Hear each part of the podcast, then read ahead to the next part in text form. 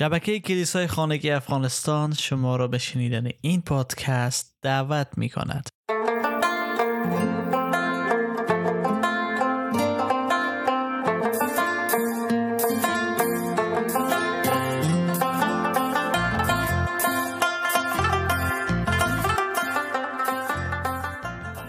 هموطن عزیز امروز رسیدیم به یک دیگه از پادکست های خبر خوش در مورد تحقق پیشگویی های که در مورد عیسی مسیح شده و پیشگویی امروز ما از اشعیا فصل چهل آیه سه تا پنج هست.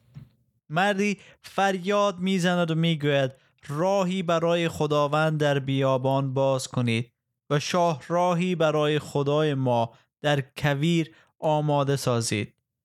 هر دره پر شود کوها هم سطح شوند. تپه ها به دشت مبدل شوند. راه های کچ راست و راه های ناهموار هموار خواهند شد. آنگاه جلال خداوند آشکار خواهد شد و تمام مردم آن را خواهند دید خداوند خودش چنین گفته است. و می‌تونیم بریم در لوقا فصل سه آیه سه تا پنج یا آیه سه تا شش بخوانه او به تمام نواحی اطراف رود اردن می‌رفت و اعلام می‌کرد که مردم توبه کنند و برای آمرزش گناهان خود تعمید بگیرند. همچنان که در کتاب اشعیای نبی آمده است. و این شخص کی بود؟ یحیی پسر زکریا کسی بود که پیش از عیسی مسیح تولد شد تا راه مسیح آماده سازه تا قوم اسرائیل و همه را دعوت به توبه کنند او اعلام می‌کرد که پادشاهی خدا نزدیک است. توبه کنید و تعمید بگیرین و بازگشت کنین از گناهان خود. او بر عیسی مسیح شهادت می‌داد. و شهادت از او از جانب خدا بود چون فرستاده ای بود که آمده بود راه خداوند هموار بسازه در رها را پر کنه قلب های تاریک آماده سازه پاک کنه تا خداوند قبول کنه. بله. و او جالب از است که با هم فامیل بودن.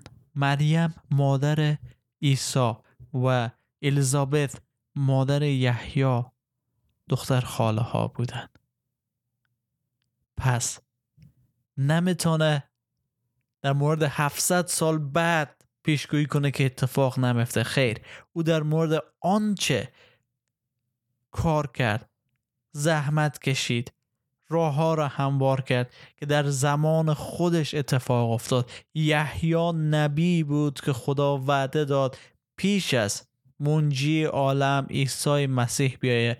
و راه از او را آماده بسازه. مردم دعوت به توبه کنه. مردم آماده بسازه که مسیح دریافت کنند و او این خدمت خوده به درستی انجام داد. و خداوند از او راضی بود. بله. می‌بینیم که هرچی پیشتر و پیشتر میریم واضح و واضحتر میشه پیشگویی های عهد تیغ در مورد عیسی مسیح. ما رو دنبال کنه تا همه پیشگویی ها رو چیکار کنه؟